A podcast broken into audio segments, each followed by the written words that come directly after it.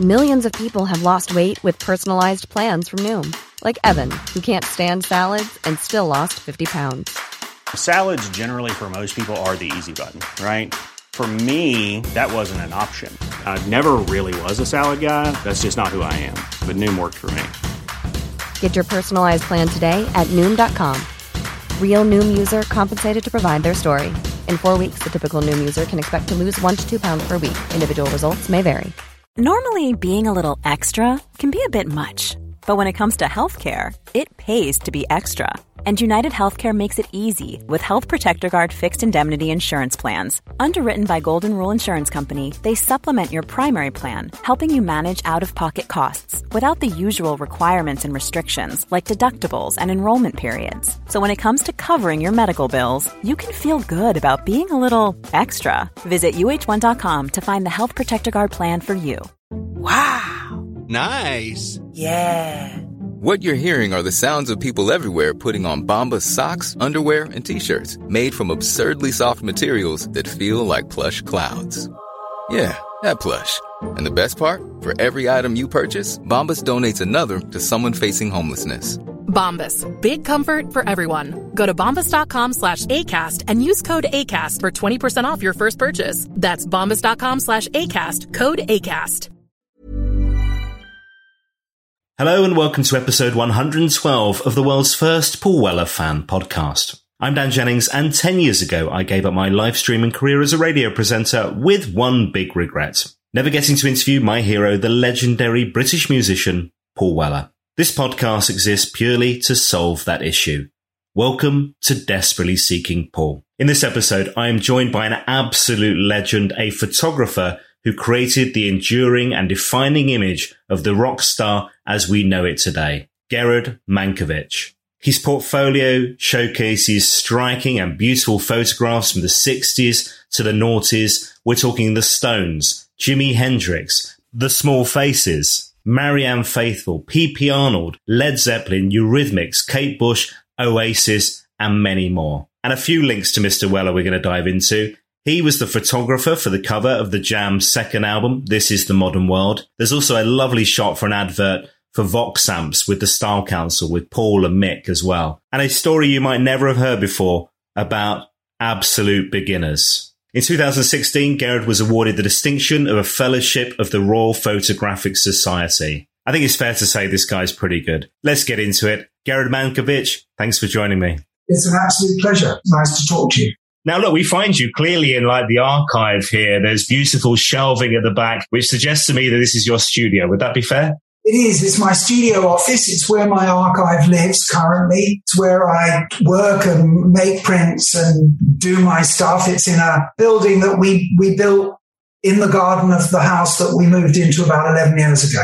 Nice. Okay. So this is where the magic happens right now. Yes, we hope. when, the, when, the, magic strikes me, hope. now, look, this all started for you at a ridiculously young age, wasn't it? Was it like 16 when you started in this, this world? Let, let's call it pop star photography at the time, because I guess that's kind of what it was. It was very young. You know, like a lot of things in life, there is an, an accidental element to it. And I was very fortunate by breaking into music very early and very unexpectedly. I'd assumed that my career would be in show business somewhere because that's the business that I was brought up in. And I loved show business. I love theater. I love film. I love music. And I imagined that I would be a theater, a theater photographer.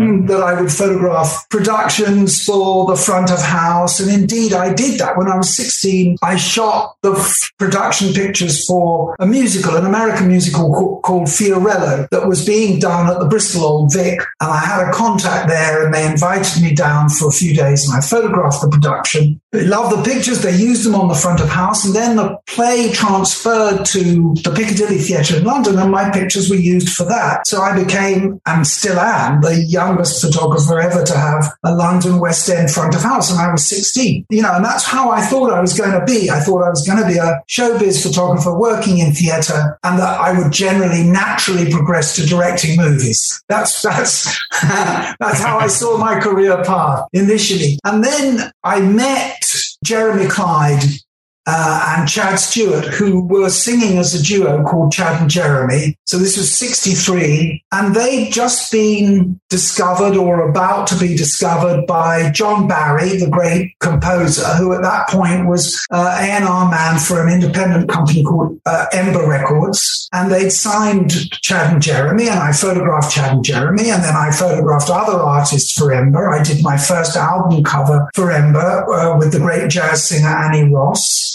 And then I did Chad and Jeremy's first album cover and I started doing regular stuff. And suddenly I was in the music business and surrounded by young musicians, often my age or a little older. We were speaking the same language. We were digging the same things. We, you know, we wanted the same stuff. And um, uh, it just seemed like a natural place for me, and it, it, was it was showbiz. I mean, I always considered the pop business, the music business, to be part of showbiz, always, and so this was my heaven, really. And through Chad and Jeremy, I met Marianne Faithfull, and and said, you know, I'd love to photograph you. And she said, Oh, yes, fine. You know, pick me up tomorrow. and so I picked her up and whisked her off to Barnes Common or Wimbledon Common, one of my favorite places, and photographed her. And then got to know her really well, became close with her and she became a, a great friend and, and, continues to be so today. She was managed by Andrew Loog Oldham, who also managed the Rolling Stones. And I did a series of photographs of Marianne in a pub called the Salisbury in St. Martin's Lane in London with the hope that they would end up on the cover of her first album. And Andrew liked those photographs and asked me to come and meet the Stones at his office. Then I got working with the Stones. So this sort of fantastic series of doors opening for me um, may, meant that I was I was working in the music business age 17, 16, 17, and that was it. And I never, never really looked back and I never really wanted to change. And I never made the transition to being a film director. I mean, this is the swinging 60s we're talking about as well, right? So the Stones are, I mean, a huge big band, the, you know, the, the Beatles versus the Stones and all that. But it's also a period where pop star photography doesn't I mean it didn't really exist until that time, did it? So you're making up as you go along, essentially, right? Completely. And it's very interesting that you should raise this point because pop star photography, music photography at that point was very show busy. Glittery teeth, frilly shirts, sparkly jackets. It was very much, and the, and the general career path for a pop star would be two or three hits, a few tours, and then variety shows. And then if you're lucky, a transition into movies like Cliff Richard, you know, or Tommy Steele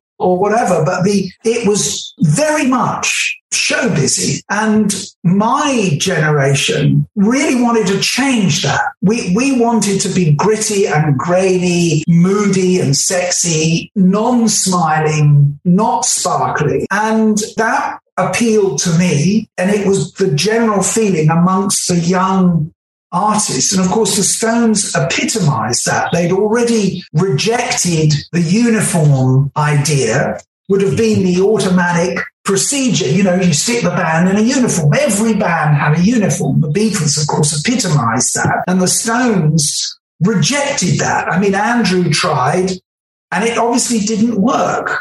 You know, it just wasn't right for the band. And they rejected it, and, and, and they were one of the first bands, as far as I know, that were presented as five individuals. And, and so we were trying to break the rules, reject the tradition, you know, trying to push it forward in a way that we thought was appropriate. And we did that. I mean, one of my first sessions with Chad and Jeremy was never used because it showed the two of them on a bomb site peeing against a, a bombed urinal. So it was a, it was a gentleman's urinal, you know, with the cistern on the wall and, and everything. And they had their backs to the camera with their guitars on their backs. And they were apparently having a pee. And, I, and it was perfectly innocent. You know, they were making sort of slightly surprised faces at the camera, but it was it was never used at the time because it was considered to be much too edgy.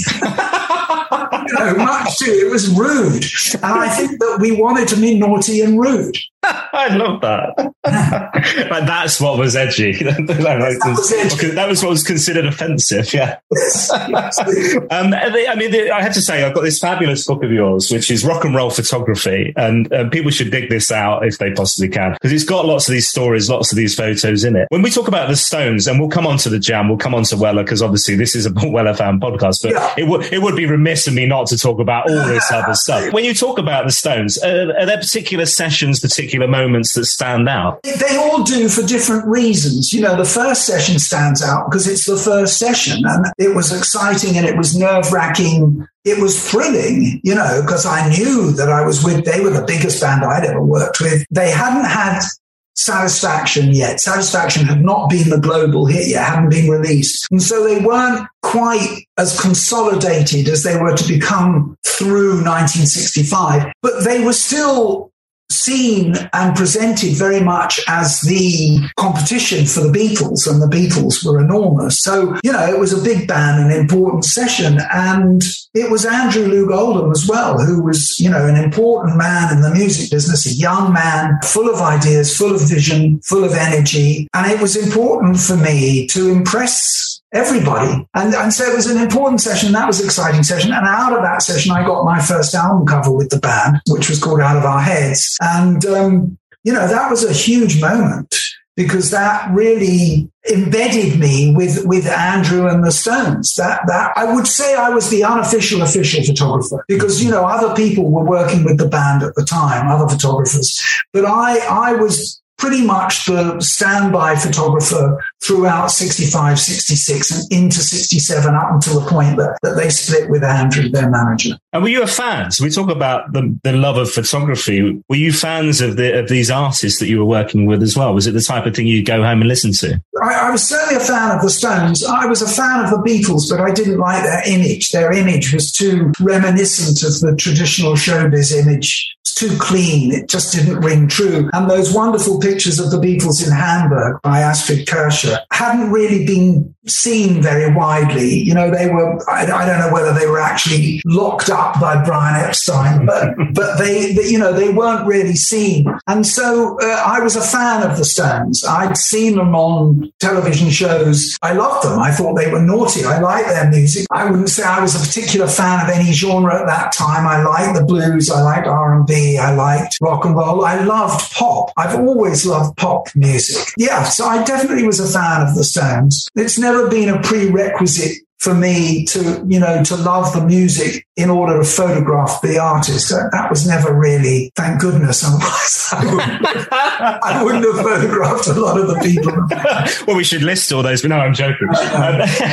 Um, um, you've, you've come up on the podcast before with um, the lovely super legend that is PP Arnold, Pat Arnold. You've worked with Pat since 66 to now, this is a relationship. I can't even bother, be bothered to do the maths off of my head how many years that is, but a long, a long, long time, right? What is it that when you get a connection like that with a an artist or uh, let's call them a subject in terms of photography, but with somebody or something, and you want to go back, you want to photograph again, what is it about that connection that just works? I suppose, firstly, it, these connections that were made in the sixties have survived. A lot of them have survived. They were special partly because we were all experiencing it for the first time. We were all in the same boat. I mean, you know, I, am not suggesting for a minute I'm in the same boat as Mick Jagger, but we were all in the same boat in terms of the period and the time, the rule breaking, the pushing the boundaries, the experiencing what was going on, the dealing with the business at the same time. We all have similar experiences and, and, and lots of shared contacts and people and events. I, I think that with, with me and Pat, I think it's the fact that um, I always treated my subjects very seriously. I always treated my subjects with um, with dignity and with a, um, a concern for them and, and how they came across in my pictures. I never wanted to impose anything. I just wanted to try and find images that worked for them and that would appeal to their market that were appropriate. And I think that Pat came over, as you know, you've had the stories. She came over with Ike and Tina Turner. She came from an industry that was just completely different to what was going on in the English industry at the time, and the British industry at the time, I should say. And so to be taken seriously as a solo artist was just a huge thing for Pat. And she was such a lovely person and she was so sweet and she was so cute and she was so wonderfully talented. She had such an amazing voice that I, you know, I just, we clicked and I got some really lovely pictures. And I think I caught something about her that she wasn't really sure herself was there. And that's just stayed with us. You know, she's always liked me photographing her. I've always enjoyed photographing her. I photographed her not consistently through her career, but regularly and certainly uh, a lot recently. You know, I did the new album. I did the album before that. And that my, it's my picture of her on her book. So yeah, very close to Pat. And I feel, you know, very, we're, we're, we are strongly bonded. Now, coming on to Paul Weller, I would imagine you getting the gig for This is the Modern World. Paul must have been aware of this background, these artists, because he loved these bands, this music, the world that you were kind of inhabiting during those the 1960s that we talk about. Would that be true? Did you have that conversation? And, and talk me through how you got that gig for that album. I really got the gig for the album because of Bill Smith, the art director and designer, and he'd worked with the Jam pretty much, I think, from the beginning. I think he did, you know, the first singles and first album. And he, I worked with Bill regularly and, you know, he decided or he asked me how, I, you know, whether I'd be able to work with the, the band. Of course, I was thrilled to. It's sort of odd. I knew that Paul and the band had a huge thing for the 60s and particularly for the small faces who I'd worked with a lot and was quite closely connected with. But at the time, I don't think any of them in the band were particularly communicative. I don't remember having great conversations with them. I remember not a reticence, but a reserve in them. Um, not an aggression, but a sort of independence. I think I was, I think they saw me a bit as an outsider. I, I didn't feel particularly, I didn't feel particularly comfortable with them. And it really wasn't until I photographed Paul later in Style Council that we had that conversation. And, and, and, and he was, you know, he was terrific. It was very nice to talk to him about that. But at the time of Modern World and uh, Absolute Beginners, because we shot we stupidly got involved in shooting a video, Bill Smith and I, for, for Absolute Beginners, which was a disaster. But they weren't, I, you know, I wouldn't say they were friendly or welcoming, quite honestly. They were reserved, independent, they were a unit, they were tight, and they weren't really going to let anybody in. And I, I, think it was quite an edgy session for us because, well, not, not necessarily for Bill, but for me, because we, it was technically a bit complicated. It, it, uh, you know, it's under the Westway uh, near Shepherd's Bush, which we felt epitomized visually uh, aspects of the modern world that the band were referencing. And um, it's called a mixed light thing. So I'm lighting the band with flash, but I'm using daylight as well to try and get an exposure in the distance of the tower blocks and the sky, etc., etc. So it's not in those days, it wasn't technically particularly easy. And I work off a tripod, and I just feel as though the band would have liked to have been looser and more spontaneous and not as tightly controlled as, as, as I needed them to be for this picture. Not that they didn't do a good job. I mean, it's a, you know, it's a great shot. Mm. I'm really proud of it and I'm really pleased with it. I'm thrilled to have done it. Mm. Here we are. Look. Yeah. I mean, that, that buzz of having an album, yeah, your, your photo on an album cover must never go away, right? Well, yes, it's a thrill. I mean, you know, it was what, what I really wanted. You know, remember albums were are were big, you know, 12 inches square. That's a big space to have your photograph. Fortunately, we, you know, my generation was sort of pushing for not conceptual albums necessarily, but to shoot specifically for albums. I mean, that, that image is shot specifically for that album, but going back to the 60s, Out of Our Heads was not shot specifically as an album cover. It was selected afterwards as an album cover. And so, you know, we were pushing all the time to try and make our photographs work on album covers. And when it came to a point where you're actually working specifically for an album cover. It's exciting and there's, but there's quite a lot of pressure. It, back in the 60s, you'd shoot a lot of material. I'd try and make sure as many of the frames, as many of the setups I did would work for an album cover because I knew that if they did, there was a good chance they'd be chosen for an album cover. But we would just shoot a lot of stuff and try and make it as good as possible. But as it became more disciplined and more focused and more conceptualized, in a way, there was more pressure because, you know, the, uh, the band were making themselves available to a cover and they, you know, they're busy and they've got lots of things. So yeah, it was, it wasn't the easiest of sessions. And, and then there was the, incident with Paul's jumper, which I'm sure you know about. well, we know about the arrows on the front of it as well, and this being gaffer tape. It, it's only, I mean, Bill Smith might have another interpretation, and Paul, if he remembers, might, might have another one. But my memory is that the sweater he was wearing, which might have been a very, very cool piece of fashion, I really don't know. It was probably C&A. It was probably very nice, yes. it was. It was a bit dull. I mean, there's no other, you know, there's no two words about it. It was a bit dull and he was right in the foreground.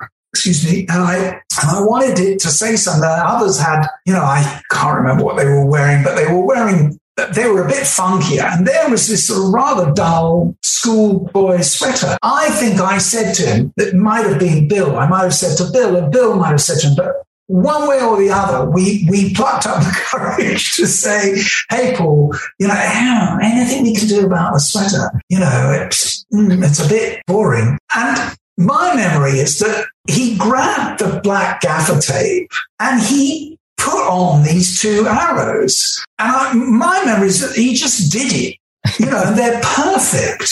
And it was just, it was a brilliant, you know, it was a moment of genius actually. And it, you know, I don't, I, I don't remember it any other way. And as I say, maybe if you get Bill Smith on one day, he'll tell you different. But, but that's how I remember it. That's the gist of it. And I think that encapsulates pretty much what happened. And that, that's it. And he put the arrows on the jumper and, and, and, and sort of went, you know, how's that sort of thing? And I went, oh, that's great. Thank you. And shot it. it's, it's also funny because it's not like, it's not, it doesn't look staged in the sense that they're not all looking to camera. They're not all smiling. It's not all cheese. Off you go. Bruce looks very deep and moody. Um, but, but I mean, Weller looks pissed off. well, I, absolutely. Weller looks pissed off. And I, I, and they were smoking, which, which everybody did and everybody was able to do and allowed to do. You know, there was no, no thought about that. He does look pissed off. And I think they were a bit pissed off. I don't remember any I don't really remember any good vibes. Yeah, no I, don't, I, don't, really remember how they feel or felt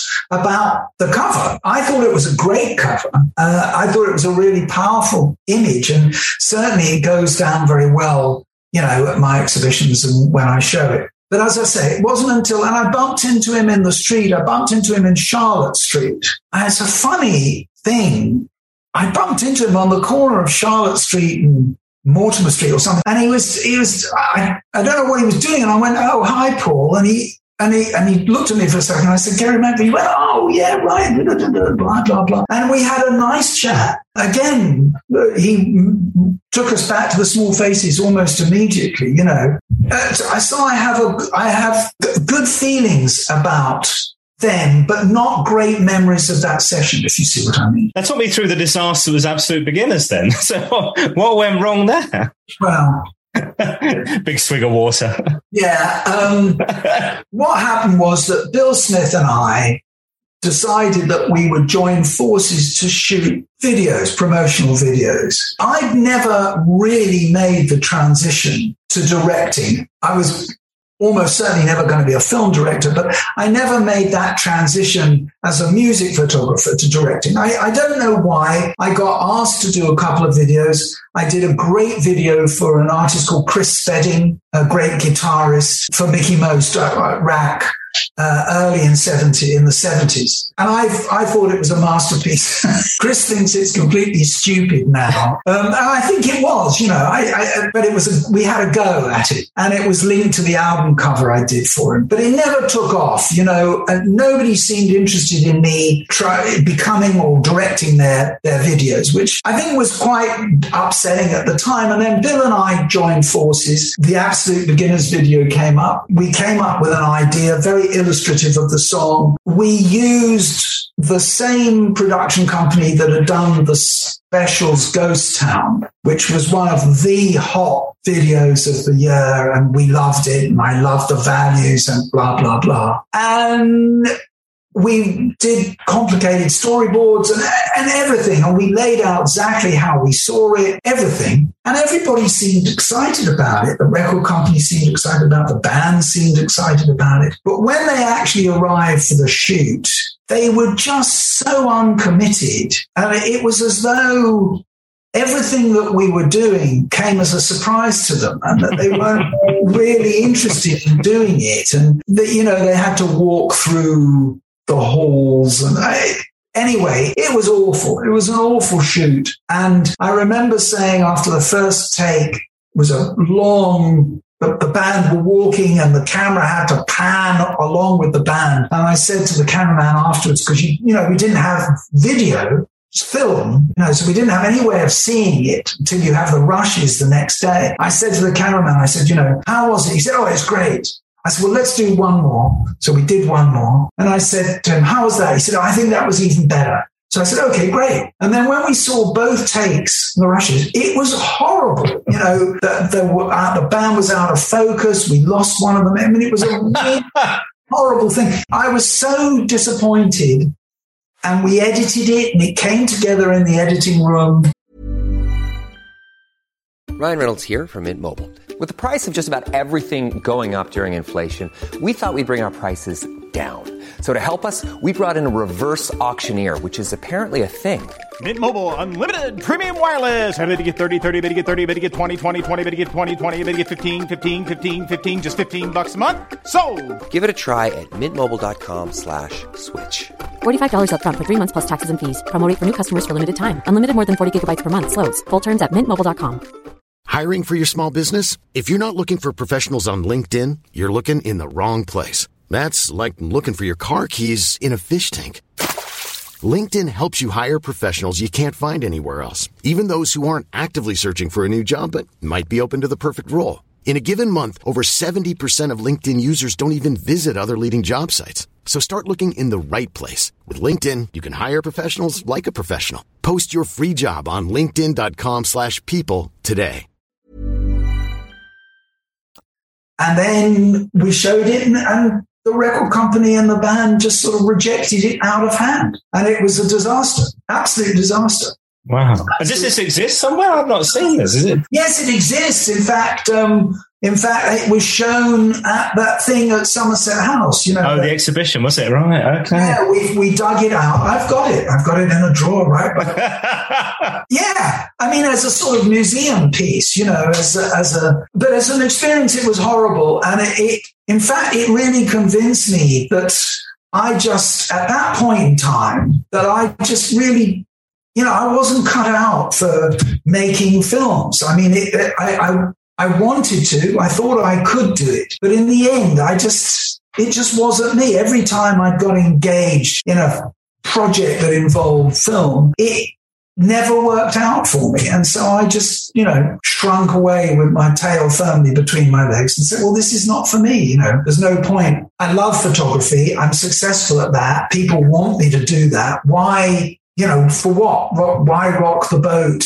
You know, to say successful is an understatement. Goodness me, the amount of amazing artists that you've photographed and iconic images that we know and love from people like, you know, Kate Bush, uh, Eurythmics, Hendrix. I mean, it's in, honestly incredible. And we'll share some in the show notes of this podcast. You mentioned the Style Council. So you had another experience with another crack at Weller, if you like, and a better experience. This was, was it originally an advert for Vox speakers or did it become that afterwards? No, it was, it was, and it was shot as an advert. I, I, I had a good friend who was the, uh, an advertising art director. And, I, and, at that time, I can't remember the exact date, but I can't really, I really can't remember. What would it have been? 84, 85, something like yeah, that. Yeah, something like that. Yeah. But I was doing a lot of advertising work. I was still doing my music. I never stopped doing music, but I was doing a lot of advertising photography, which I loved, incidentally. I had a good friend and he was asked to do a, a, series of adverts for I don't know whether it was for the company that owned Marshall and Vox, and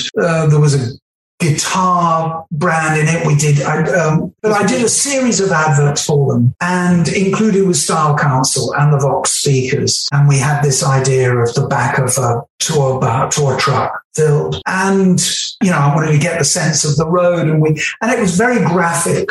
It's a very graphic photograph. It's the back of the truck with the doors open and Mick is one side of the back of the truck, if you see what I mean. And Paul's actually standing with his back against the the the, the uh, speakers, and it was a really nice session. I mean, it was a Paul and Mick were great. You know, they didn't really have to do very much, but they were great. Paul was very friendly.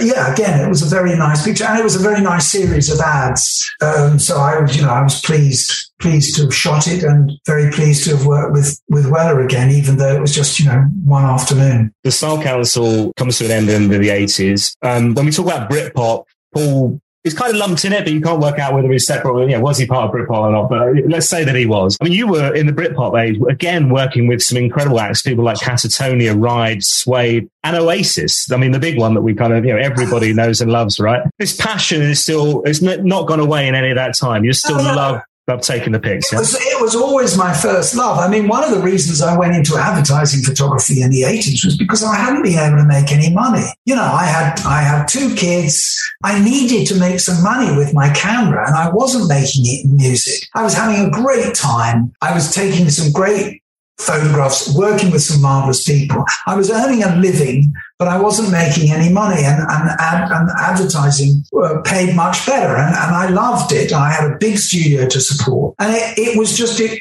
fitted in with my career at that point really well. So I was able to do the music, but I was also an advertising photographer, which was pretty much supporting everything. Mm. When the whole 90s Britpop thing, I mean, I was shooting quite a lot from Mojo and like Ride came to me because uh, they, they liked my stones between the buttons early in the morning, misty photographs. And so we stayed up all night. They wanted to stay up all night and shoot through the night, which is what we did. And we got some really rather interesting things. And um, that was fun. Um, Oasis was slightly different. It was the cover of Mojo. I think it was 96 or it was early, early days. At that moment in time, I thought that Oasis were a, a Stones Beatles tribute band. Some would still say that was the case. and, you know, their reputation had gone before them. I was very happy to shoot for Mojo and I'm very happy to shoot with Oasis. Uh, but, and I suggested a pastiche of the Stones on, on Primrose Hill, which people like the idea of. And so when they arrived at the studio, I don't know what had gone wrong. Something had happened, but they were in the most horrible mood. I mean, in a foul mood. I don't know whether Noel and Liam had had a screaming match, but, but Noel marched through the studio. He gave me a look of such venom that I honestly, I, I, I, just, I'd never encountered anything like that before. and, and, and he sort of threw himself onto a sofa in the and, and appeared to roll over and go to sleep.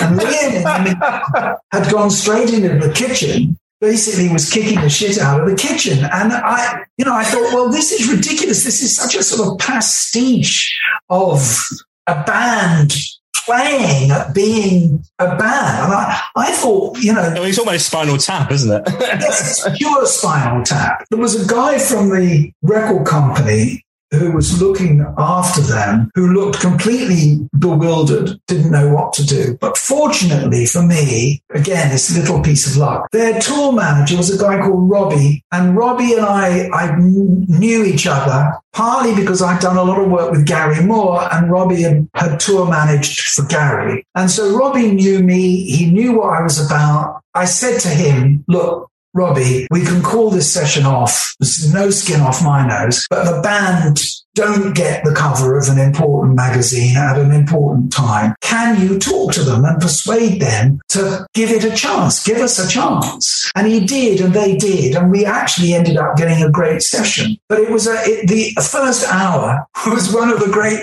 horror shows of my career. it was really right at the end. I mean, I was you know, I didn't know whether they were going to kill each other or anyway. well, I'm sorry to take you back there, my friend. I, I enjoy telling the story. I just. well, I imagine flip side of that coin is an absolute legend. Probably the biggest star you've ever worked with. And this guy, top of his profession for 50 years, wherever you go on the planet, you would recognize him, Mr. Bing Crosby. Oh, you. Who did you think I was going to say? I wasn't sure for a second. I was I, I wasn't sure. Bing Crosby. Now it's funny that you should bring Bing up. Bing Crosby was in many ways the biggest star I'd ever worked with at the time because he'd been, if you imagine working with the Stones now, that's the career that Bing had had then, if you see what I mean. Yes, yeah. So in a way, it was much starrier, if you can, if you can say that. No disrespect to the Stones for a second, because you know, Bing had been a film star and a Hollywood star and a global musical star, so he was a huge, huge star. Anyway, it's a funny story. I, I was asked to. He was doing an album called The Four Seasons, not the great Vivaldi piece, but but the Four Seasons. So there were they were uh, a selection of songs that reflected the four seasons. And uh, Polydor Records wanted us to do a gatefold album with four portraits, each portrait reflecting the different season. But I had to do it in an hour in a studio in Fulham. and so I used a technique called front projection which is where you can change the background. You project a, a, a transparency of an appropriate background, uh, and the camera and the projector are lined up absolutely exactly. And so basically, you just change the image, and you can take somebody from being on a beach to being in a snowstorm. It's it's that easy. And I'd set up four different lighting setups, and they were all labeled, you know, autumn, winter, spring. And I had four beautiful backgrounds ready, and we were ready to go. And everybody was nervous, really nervous because here was Bing arriving. And earlier on, we bought for Bing four outfits that reflected the four seasons. And these outfits had been purchased to Bing specifications from shops that Bing uses. And his office have been very clear about it the sizing, the shops, where he gets his hats, where he gets his all of this. So we'd gone to huge amount of trouble um, to get the right clothes. And we've got four outfits. bill arrived, everybody very nervous. It's my shoot, so I'm the one who's delegated to be the host, if you like. So I take him into the dressing room. And it's funny, I have a memory of an old man, but of course he's he's younger than I am now. it's a terrible thing. It's a terrible thing to remember. But um, so I show him the four outfits. I say, you know, which one would you like to start with, and I'll get the studio set up. And he just goes, no. I said, well, sorry, what do you mean? He, he just goes, no, no, you, you'll shoot me in this, what I'm wearing. And he said, and, uh, you know, we're going to do it now. And I've got five minutes. what? it's not that different from Liam and No, it's not that different. And I, I tried to explain, but he just wasn't having it. He was wearing, I think it's called seersucker, a sort of very small check jacket. He was ready for golf. he's just popping in to do this and then he's off for a round. Yeah. Yeah, absolutely. But he was, as it turned out. and, uh, and I, so I'm going, I'm not exactly panicking, but I'm thinking, you know, if I don't pull something out of this, then the whole thing is a disaster. You know, and this this is a real problem. You can't argue with him. So we've got to try and make it work. So I rushed out into the studio, blurted out what was going on, told my assistant, we're going to do spring. So the spring transparency goes in, the spring lighting comes on, Bing comes out, I don't think he said hello to anybody. He sits down and on the Hasselblad camera, which is my, my primary camera, uh, medium format camera, you get 12 frames on a roll of film. I got 11 frames and he said, that's it. He said, if you, you know, basically that's it. You know, if you, if you haven't got it now, you're not going to get it. I'm going. And that was it. and, um, and we were left absolutely stunned. Fortunately, fortunately, we got, I think, about eight really good frames you know, that they abandoned the idea of the gatefold. I think we used the back, other backgrounds on one on the back and then one on either side of the inner sleeve with lyrics and things. There is a, if you've got a moment, there is a, a, there's a follow on to this because, you know, we were all stunned and we were pretty upset and we were, we were put out and angry. And we thought we'd gone to huge trouble to put something together that would have been a really special package for him. Anyway, some years later, I'm shooting a classical musician in the studio and a the producer of the record arrives. I sort of recognize him, but I don't really remember him. And he says to me, Oh, you know, uh, you might not remember me. I was Bing Crosby's producer. I was at that shoot. And I said, oh, no. He said, well, what you don't know is he said, um, in the early hours of that morning at the Dorchester Hotel, he had been robbed. He, he'd actually woken up to find somebody robbing him in his room. Wow, blimey. And he was in a terrible state. Uh, and, and he just wanted to go. He didn't really want to do the session at all. And he'd been persuaded to do the session, to stop. And I think he was on the way to the airport. He was going to Spain to play golf. And I said, no, I didn't know that. What a shame. You know, that's a terrible story. I'm, I'm really sorry about that. You know, I wish somebody had told us. You know, I wish somebody had said, you know, can we postpone the session because he's had this incident? You know, because we could have then tried to make it a, a, a, an easier experience instead of just being confronted with this grumpy old man. And funny enough, you know, I've told this story because this is the story as I remember it, as we experienced it. Uh, this particular producer has written somewhere that I that I'm an arrogant photographer who's sort of you know, made up a story because my session was inconvenienced because this great star didn't want to do what I wanted him to do. And it's just funny because, you know, these things, these things happen to you. You, that, that moment, you have that experience, you have that you, you don't know everything else that's gone on. You don't, I didn't know he was, he died three days later on the golf course or something. Uh, I didn't know that was going to happen. I didn't know our session was going to be the last photographic session he would ever do or the last album that would be released. You know, none of that we knew. All we knew was that this big star arrived and refused point blank to do what everybody thought he'd agreed to do. So anyway, it's quite funny. Um, it's another great moment in the career of Gary Mack. I didn't know that story. Wow, that was amazing oh, to hear that. I thought you would ask me because you No, I just knew that you photographed Bing Crosby, and I thought that was a really cool thing. I thought that was. I thought because of the of the Oasis story, you. No, perfectly. It sounds, it sounds like I set that up beautifully, but I had no idea. that was wonderful. Wow. What is it about those stars that's different. So, because obviously there are very talented musicians all over the world who, for whatever reason, never make it. They never get to that point. But there does seem to be an, an element where the ones that are successful also are very photogenic in the sense that you can take a good pic of them they look great on shots, you know. Um, is that linked? Do you think that there must be something different about them in a way? Yes, there is something unique and special. I mean, the talent, the depths of talent of somebody like Bing Crosby, but I mean, I was actually going to say Mick Jagger, for instance, that keeps the Stones going and relevant and the depth of talent is extraordinary. The photogenic aspects of it. I suppose there are an awful lot of great musicians who've never really made it because they weren't photogenic. You know, there's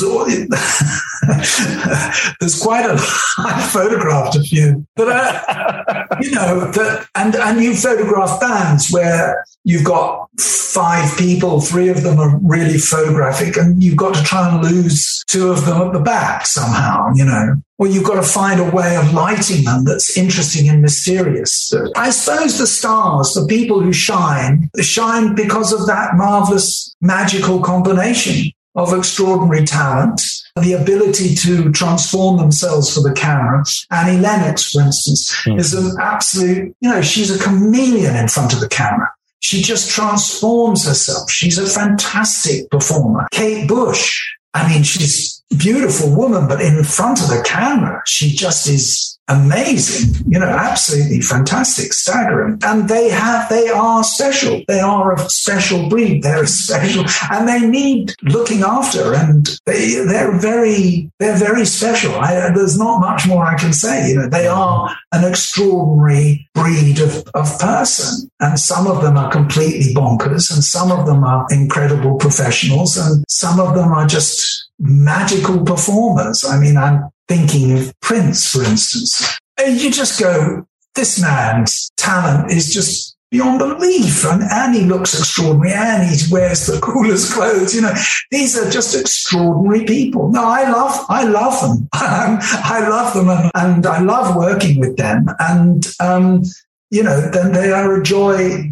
and magical to, to, to photograph. Well, man, I've loved chatting with you. I love looking at your work, the book's fantastic. Looking at your work work's incredible. It'll be lovely to see you doing a bit of stuff with Mr. Weller solo. Is there any chance of that? How do we make that happen? I don't. I don't know. Uh, he's worked with Oh, a really lovely photographer who I met, a couple of photographers who I met when I was doing um, the television series that we did about about music imagery. And I'm afraid names escape me. I think he's very happy with the people that he works with now, and I, I expect he feels confident in working with them. And he seems, you know, there are some lovely, I think he's done some great album covers in the last few years. And of course, he, you know, he keeps making terrific music. And I don't know whether I could bring anything to the table anymore. I hate to say that my photography days are, are past, but I'm not sure what I can bring to the table at this point in my life anymore. You know, I have done, I've worked in the music business for an awful long time. I've photographed an awful lot of people. And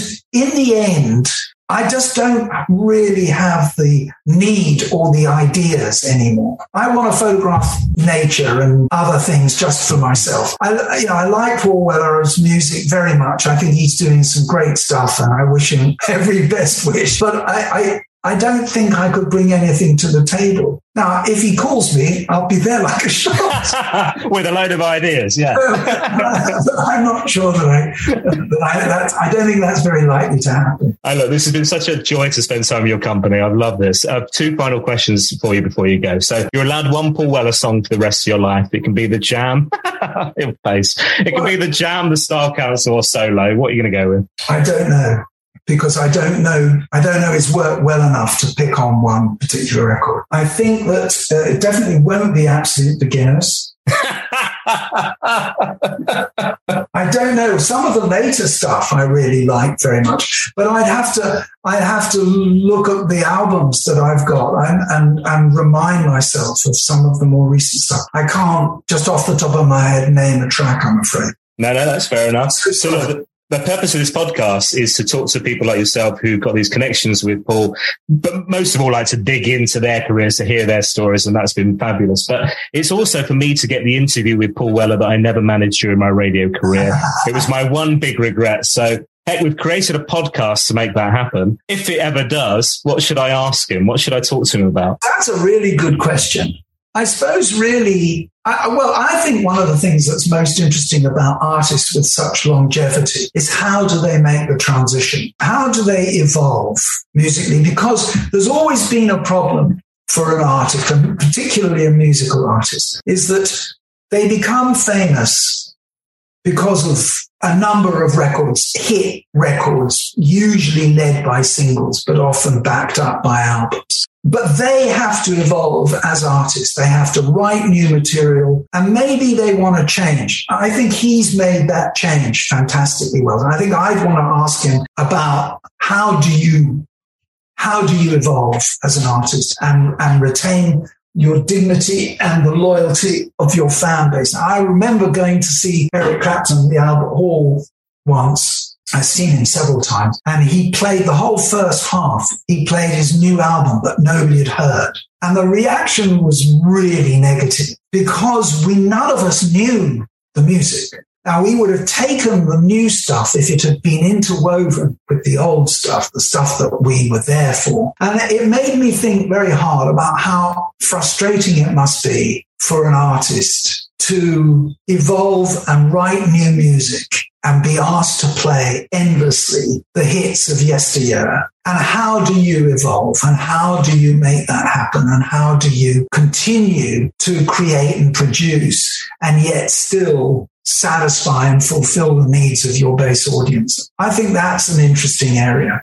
Yeah, I think that's a great question because there is a bit, there are elements of Paul's set list now where you go, you can't get rid of, I had this chat with Steve Pilgrim, like people would be up in arms if he got rid of Town Called Malice or mm. Into Tomorrow or um, You Do Something to Me. Uh, so suddenly you're kind of narrowing down, narrowing down to only so many new tracks you can get in, which must be frustrating him because he wants to play the new stuff, right? Or he wants to play different old stuff, but you can't because you've got those have to be there every time, you know. Oh, and I suppose that's one of the reasons why shows get longer and, and artists of his caliber do big, big shows possibly, you know, I mean, in the olden days, you know, the Stones used to do 25, 30 minutes max, and probably they'd only be allowed to do 15 or 20 before the audience invaded the stage and the police closed the concert down. No, but now, you know, they're out there how many what Paul McCartney did three hours at Glastonbury. Insane. So I mean, he can cover an awful lot of material, but that uh, that interests me because I mean, I'm you know I am pretty old myself. I, I'm I'm interested in how you your career evolves and how you at which point you choose to move on to the next stage, and yet without somehow losing everything that you've created and put together in the previous one. Brilliant question. Ayla, this has been so lovely. Thank you so much for your time. I really appreciate it. Pleasure, Dan. Nice talking to you. Thank you very much for asking. My thanks once again to Gered Mankowitz for joining me on the podcast. You can find out more details in the show notes for this podcast on my website, paulwellerfanpodcast.com. Now, whilst you're there, do check out our store for exclusive podcast merchandise and you can show your support for the pod by buying a virtual coffee as well. Let's check out who's been doing that this week. Alex McLaughlin, thanks to you. Gary Fairhead said, thank you so much for doing this podcast. It's been truly amazing to hear the stories from your wonderful guests. Best wishes. Cheers, Gary. Thanks for that. Colin and Jennifer Marsh. Thanks for your generous support as always. Phil Jew says, brilliant podcast, Dan. I'd love to hear Dee C. Lee on it. Any chance? Fingers crossed, that will be great. Jem Milner, cheers to you as well. You can also leave a review. Trigger 40 says, well, Wellatastic, a great podcast series where Dan has done his research on every single guest and what a selection of guests we've had on it too. It's a thoroughly enjoyable podcast and to hear so many memories and stories is wonderful.